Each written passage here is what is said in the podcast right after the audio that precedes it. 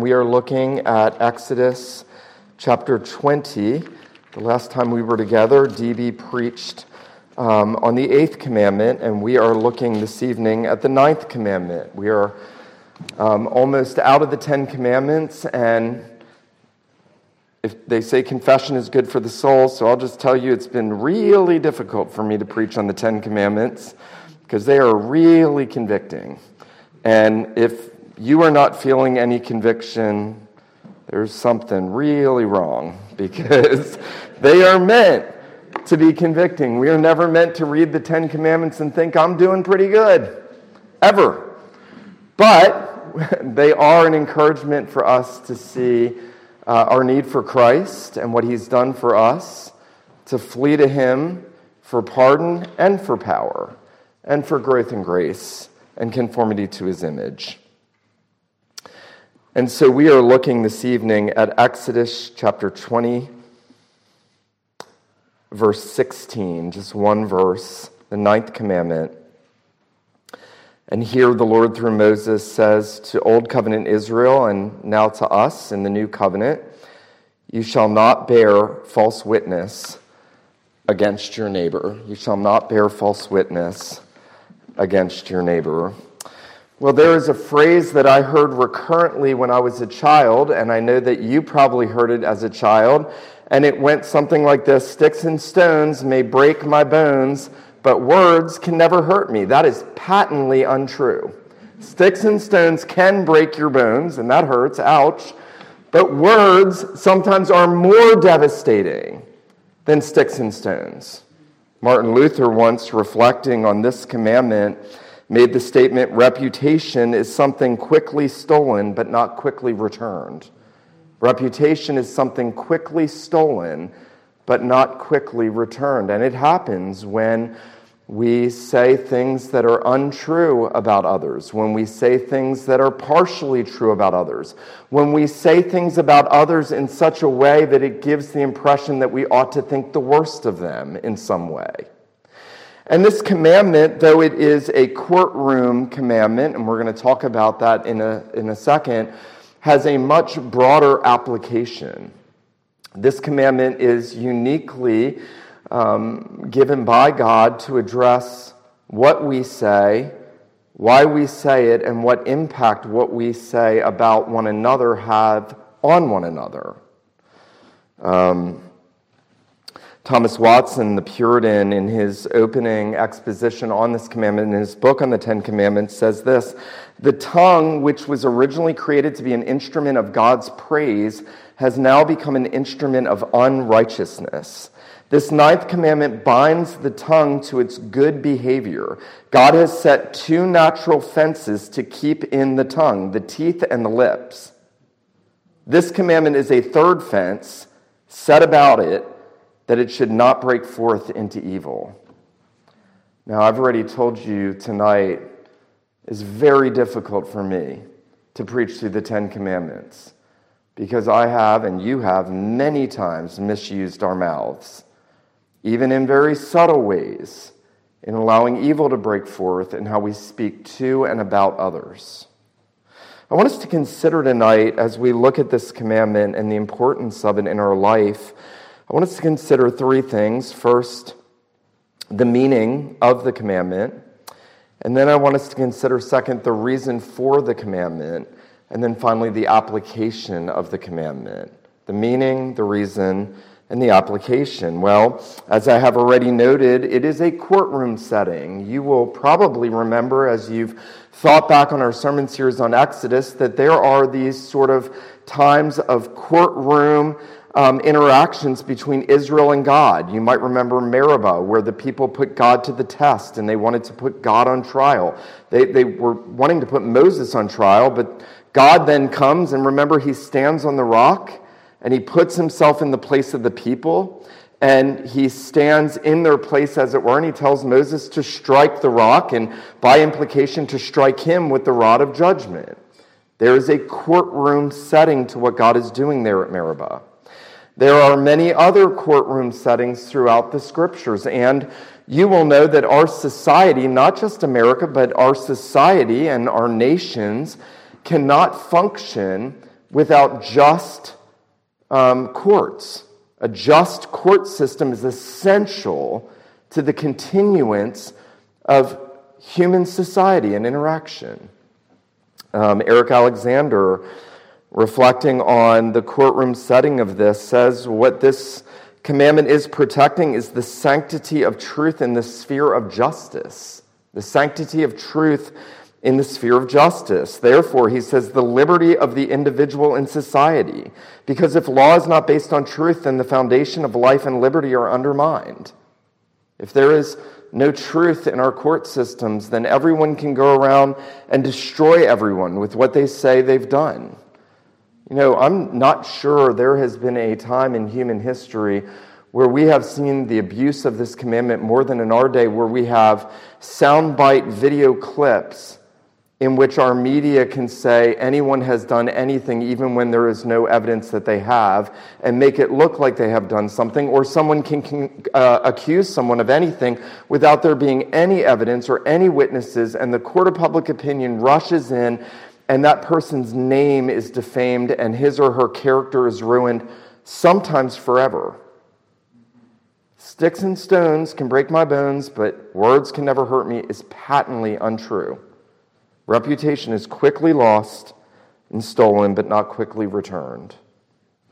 Now, um, it's interesting, isn't it, that when God develops the idea of the courtroom setting and accusations and bearing witness against others, that one of the things that God established that was unique from all the other societies in the day in which he was working in Israel was that there had to be two or three witnesses. Remember Deuteronomy 19:15, a single witness shall not suffice against a person for any crime or for any wrong in connection with any offense that he has committed. Only on the evidence of two witnesses or of three witnesses shall a charge be established. You see, God was protecting the reputation and the liberty of his creatures, of his image bearers. Um, the Bible has a great deal to say about re- protecting the reputation of others. In fact, so much so that when um, Peter addresses interactions in the church, Simon Peter actually says, a Love does no wrong to a neighbor, love covers a multitude of sins. That we ought to be very slow to out someone because whenever people bear false witness against others, even in subtle ways, even in saying, you know, they didn't really do this for me. They didn't really do that to help out with this. Even in subtle ways, the damage is sometimes irremediable. Um, and, and what lays at the basis and the root of that really is pride or desire for self advancement. Why do people tear people down? Why do people falsely accuse? Why do people not speak truth to and about their neighbor? Because either they are trying to protect or advance themselves, or they're trying to protect their own pride and reputation in some way. Um, you know, it's interesting, this commandment really is much broader, as I've already noted, though, than just the courtroom. Um, Jerry Bridges has a great little book called Respectable Sins. I think you read it here years ago. And Bridges says this in his chapter on sins of the tongue. He says, We not only sin in our speech about one another, but we also sin when talking to one another. This sinful speech includes harsh words, sarcasm, insults, and ridicule. The common denominator of all these forms of negative speech is that they tend to put down, humiliate, or hurt the other person. Jesus said, Out of the abundance of the heart, the mouth speaks.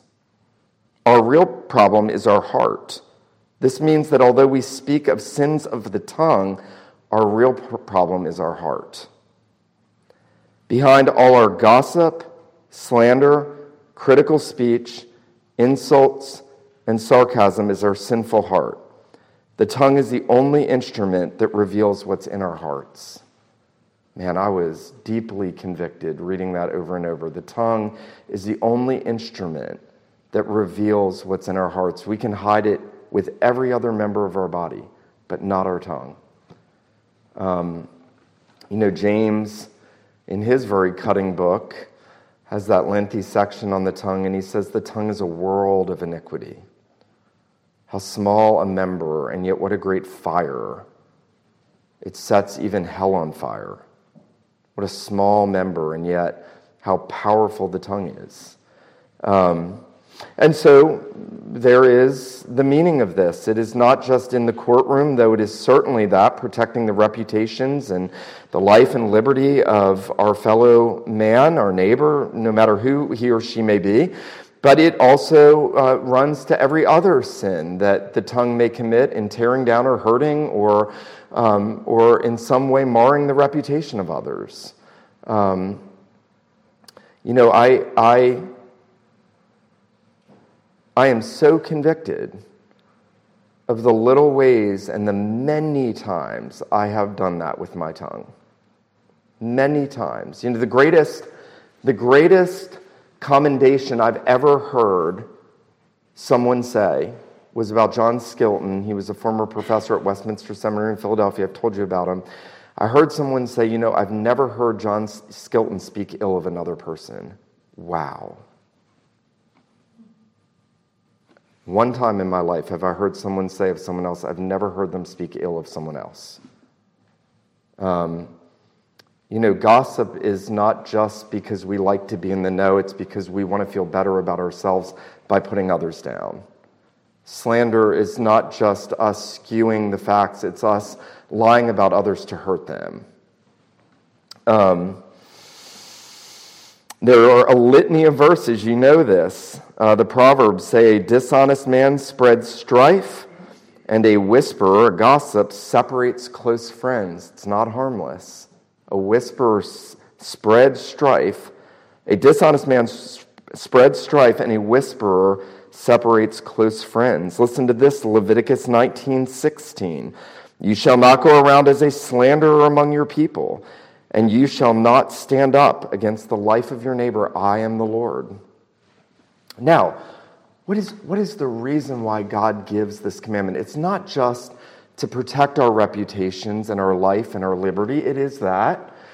And it's not just that life is peaceful and sweet and harmonious, it is also that, but it is because God is a God of truth, and God cannot and will not lie, and God can be absolutely trusted. If I asked you tonight, who is the first person to ever bear false witness against someone? I wonder what you would say. The Bible says it's the evil one who in the garden questioned the truthfulness of God to Eve and said, Did God really say? God knows that in the day that you eat of this, you'll be like God. God has lied to you. God can't be trusted. See, Satan's bearing false witness against the Lord. And because God is a God of truth, and because God will only ever speak and act in truth, anything that perverts the truth is a reflection that we are not walking in accord with the God of truth. Um, Phil Ryken puts it this way the reason we are called to be people of the truth is because we serve a truth telling God. God the Father is true. The Bible says, let God be true, and every man a liar. Romans 3 4. God the Son is true. The Bible says that he came from the Father, full of grace and truth. John 1 14. Ryken says, Isaiah 53 9, nor was any deceit in his mouth. He is truth personified. Jesus said, I am the truth. Everyone on the side of truth listens to me. God the Holy Spirit is also true. In fact, the Bible calls him the Spirit of truth in 1 John 4 6. If God is true, Father, Son, and Spirit, then he must be true to his word. And so he is. Everything God has ever said, including every word on every page of the Bible, is absolutely, unmistakably, and entirely true. Therefore, we can always take God at his word. That's why this commandment is so important. Um, you know, one of the things that ought to distinguish believers from unbelievers is that we are truth speaking and truth telling people. And that doesn't just work out in our relationships. Paul will say, do not lie to one another, speak the truth to one another. But it works out in how we bear witness about God Himself. I don't know if you've ever thought about this, but we can break the ninth commandment by not bearing witness to the truth of God as He reveals Himself in His Word. Anytime we say, you know, I don't know that God's really like this when His Word teaches that He is one way, we are bearing false witness against the Lord. Anytime someone says, I don't think Jesus is really the only way to God, and we remain silent, we are bearing false witness to the Lord. You see, we are called to bear truthful witness, man to man, woman to woman, adult to child, child to adult, but we are also called to bear truthful witness to God Himself and to His Word. You see, this is the one command, in a sense, where the truthfulness of God on the on the vertical plane and the truthfulness of men to men on the horizontal comes together so clearly. Um, I want to just thirdly and, and very briefly tonight talk about the application of this commandment. Um, you know, as I was preparing this sermon, I thought, my, I have so much I can confess to the Lord by way of subtle ways of tearing others down, being hypercritical of others, not thinking the best of others. Remember, it's a heart sin. It starts here. When I think evil of someone else, I don't even have to say anything. I'm thinking untruthful thoughts about them. Um, we are to believe the best. Remember what the Apostle Paul said love believes all things, it hopes all things, it endures all things. We are to speak words of life and truth to one another. Um, when, when we recognize that we're not doing that, we should take a quick inventory check and ask the Lord to search us as to what motives might be driving why I'm saying these things. Is it, is it self preservation or is it pride? Or is it a desire to self righteously look better than others? Um, this commandment is very deep and very broad. I want to read to us the ninth commandment for application, the, the uh, shorter catechism. What is required in the ninth commandment? The ninth commandment requires the maintaining and promoting of truth between man and man, and of our own and our neighbor's good name, especially in witness bearing. And then question 78 what is forbidden in the ninth commandment? The ninth commandment forbids whatsoever is prejud- prejudicial to truth or injurious to our own or our neighbor's good name. Um, you know, if we were resolute about applying this in the church, you would never have divisions and schisms in the church on any kind of just bare interpersonal level. Um, if every one of us prayed regularly, Lord, keep a watch over the doors of my lips, keep a guard over my heart, protect my mind from thinking the worst of, about others, help me to see the best in others, help me when I'm speaking about others to speak well of them. You know what confused me as a teenager because I was so rebellious? And I put my parents through so much, but every time my dad talked about me to people, he, he spoke about all the positive things he could about me. And I remember thinking, doesn't he know how awful I'm living and acting right now? Why is he speaking the best of me? Because he was putting this into practice. He wasn't turning a blind eye to my sin, he was protecting whatever name and reputation he could protect. And oh, that we would do that to one another. Um, you know, what happens when we recognize that we failed? Well, two things. One, we need to recognize that there's only been one person who ever walked the face of the earth that never bore false witness to his neighbor, and that's the Lord Jesus. Only one who never sinned with his lips in the way he spoke about others, only spoke truth, only spoke truth with right motives, only tempered that truth in love, and always spoke truth in love always. And then, and this is remarkable, at the very end of Jesus' earthly ministry, when he is brought before Pilate and before Herod, Matthew tells us in Matthew 26 now the chief priest and the whole council were seeking false testimony against Jesus that they might put him to death. But they found none, though many false witnesses came forward. At last, two came forward and said, This man said, I am able to destroy the temple and rebuild it in three days. They took what he said, they twisted and perverted it, but it was because he became subject to false witness and false accusation that he would be crucified in order to atone for all the sins that we have ever done with our lips in violating this commandment. That's amazing. How will my sins of bearing false witness about others be dealt with? Christ dealt with it by being treated and accused by false witnesses and nailed to the tree for all of my sins. So that I can go and say, Lord, have mercy on me, forgive me, cleanse me. Remember Isaiah. Remember Isaiah. You know, here is the greatest prophet next to Moses in the Old Testament. Moses, Elijah, Isaiah are the greatest. He is one of the most revered prophets and one of the most greatly used by God. But when he sees that vision of the Holy One of Israel sitting on his throne in his temple, Isaiah cries out, Woe is me, for I am a man of unclean lips I don't know if you've ever thought about this. The one place where he was most gifted was the place where he recognized the most sin. Isn't that interesting? He was called by God to use his mouth to bring God's word to the nations. And he says, I am a man of unclean lips, and I dwell in the midst of a people of unclean lips.